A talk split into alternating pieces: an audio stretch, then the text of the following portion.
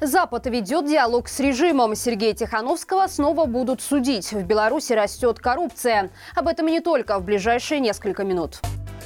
США ведут диалог с режимом, о чем во время своего недавнего визита в Вильнюс журналистам «Радио Свобода» рассказала заместитель помощника госсекретаря США Робин Даннинган. Политик подчеркнула, что в Госдепартаменте считают необходимым вести такой диалог. В частности, понимается тема свободных выборов в Беларуси, освобождение политзаключенных, разрешение работы в стране гражданского общества и независимых СМИ, а также участие Беларуси в войне против Украины. Робин Даннинган также отметила, что введенные в отношении ужесточения режима санкций США уже имеют эффект, и со временем он станет еще более ощутимым. Американский политик также встретилась в Вильнюсе со Светланой Тихановской. Кроме санкций, они обсудили возможный визит народного лидера Беларуси весной в Вашингтон, совместные действия по недопущению членства режима в Совете безопасности ООН в качестве временного члена и участие Демократической Беларуси в Генеральной Ассамблее ООН и мероприятиях G7. Новый суд над Сергеем Тихановским состоится 14 февраля. Информация об этом размещена в расписании судебных заседаний. Судить политика будут за злостное неповиновение требованиям администрации исправительного учреждения. За это ему могут присудить еще два года тюрьмы. Как заявили ранее в Следственном комитете, Тихановский якобы нарушал порядок отбывания наказания, не реагировал на законные требования сотрудников администрации, грубил им и провоцировал сокамерников на конфликты. В декабре 2021 года его уже признали виновным в организации массовых беспорядков, разжигании вражды и по еще двум статьям, за что он получил 18 лет колонии усиленного режима. В Гобельском облсполкоме тогда заявили, что имущество Тихановского частично обращено в доходы государства. В том числе речь идет о найденных за диваном на даче 900 тысячах долларов. Та же судьба должна постичь имущество Тихановского на сумму 35 тысяч рублей, арестованное в ходе следствия, и вещи в его квартире на сумму 3 тысячи рублей. На саму квартиру в Минске также наложен арест. Белорусские учителя продолжают жаловаться на то, что им запрещают обедать в столовых. Как рассказала одна преподавательница порталу .бай, такое правило в ее школе действует с января прошлого года. Руководство ссылается на некую проверку, которая указала, что педагогов нельзя кормить в столовых по той же стоимости, что и детей, потому что школьное питание субсидируется. Поэтому в цену обедов для учителей хотели включить возмещение некоторых затрат, но до сих пор этого не произошло.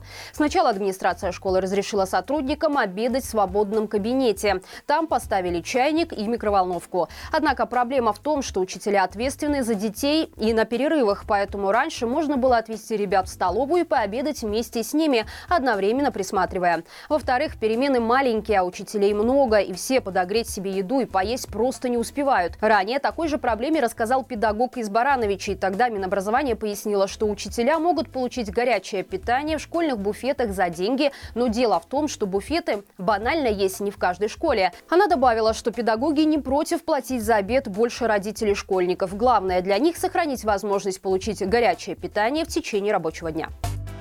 Беларусь опустилась на 9 мест в рейтинге коррупции по версии Transparency International. Если по итогам 2021 года наша страна занимала 82 место, то сейчас она занимает 91 строчку.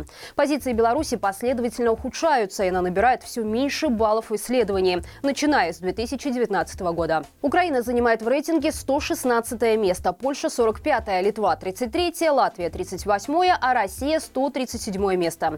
Наименее коррумпированные коррумпированной страной в мире стала Дания. Далее в первой десятке следуют Финляндия, Новая Зеландия, Норвегия, Сингапур, Швеция, Нидерланды, Германия, Ирландия и Люксембург. Последние две страны делят десятое место. Наиболее коррумпированными государствами, согласно рейтингу, являются Венесуэла, Южный Судан, Сирия и Сомали.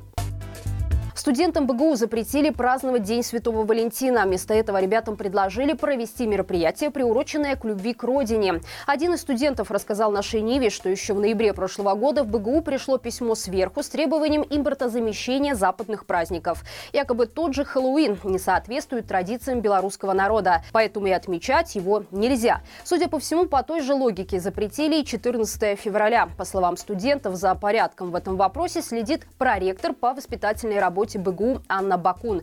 До ноября прошлого года она занимала должность заместителя декана юридического факультета БГУ. Но впоследствии ее повысили, и понятно почему. Бакун оказывала давление на протестующих студентов, приказывала им писать объяснительное, приглашала на заседания профилактики правонарушений, выписывала замечания за пропуски только опасным студентам, мотивируя это тем, что они портят репутацию БГУ. Как сообщили студенты порталу «Зеркало», если они все-таки попытаются как-то отметить День Валентина, то за это их могут не заселить в общежитие в следующем году или вообще выселить сейчас.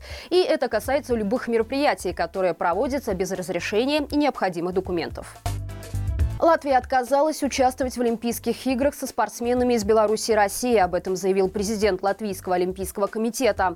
Он также призвал Национальная спортивная федерация страны выходить на международный уровень с призывом не позволять российским и белорусским спортсменам участвовать в турнирах. Такое решение латвийской стороны связано с войной в Украине. На прошлой неделе Международный олимпийский комитет заявил, что белорусские и российские спортсмены, которые не поддерживали войну, смогут выступать в нейтральном статусе. В Украине осудили осудили заявление и заговорили о бойкоте игр. Против выступили также Литва и Польша. Однако в МОК заявили, что санкции против России и Беларуси не подлежат обсуждению. Друзья, на нашем втором канале Маланка Live вышел новый выпуск ток-шоу «Надо обсудить», где попытались узнать, насколько опасно сейчас возвращаться в Беларусь и как проверить, ждет ли тебя арест после возвращения. Ссылка в описании. Не забывайте также поставить лайк этому видео, обязательно пишите комментарии. Мы также будем благодарны вам за репосты. До встречи завтра и Жыве Беларусь!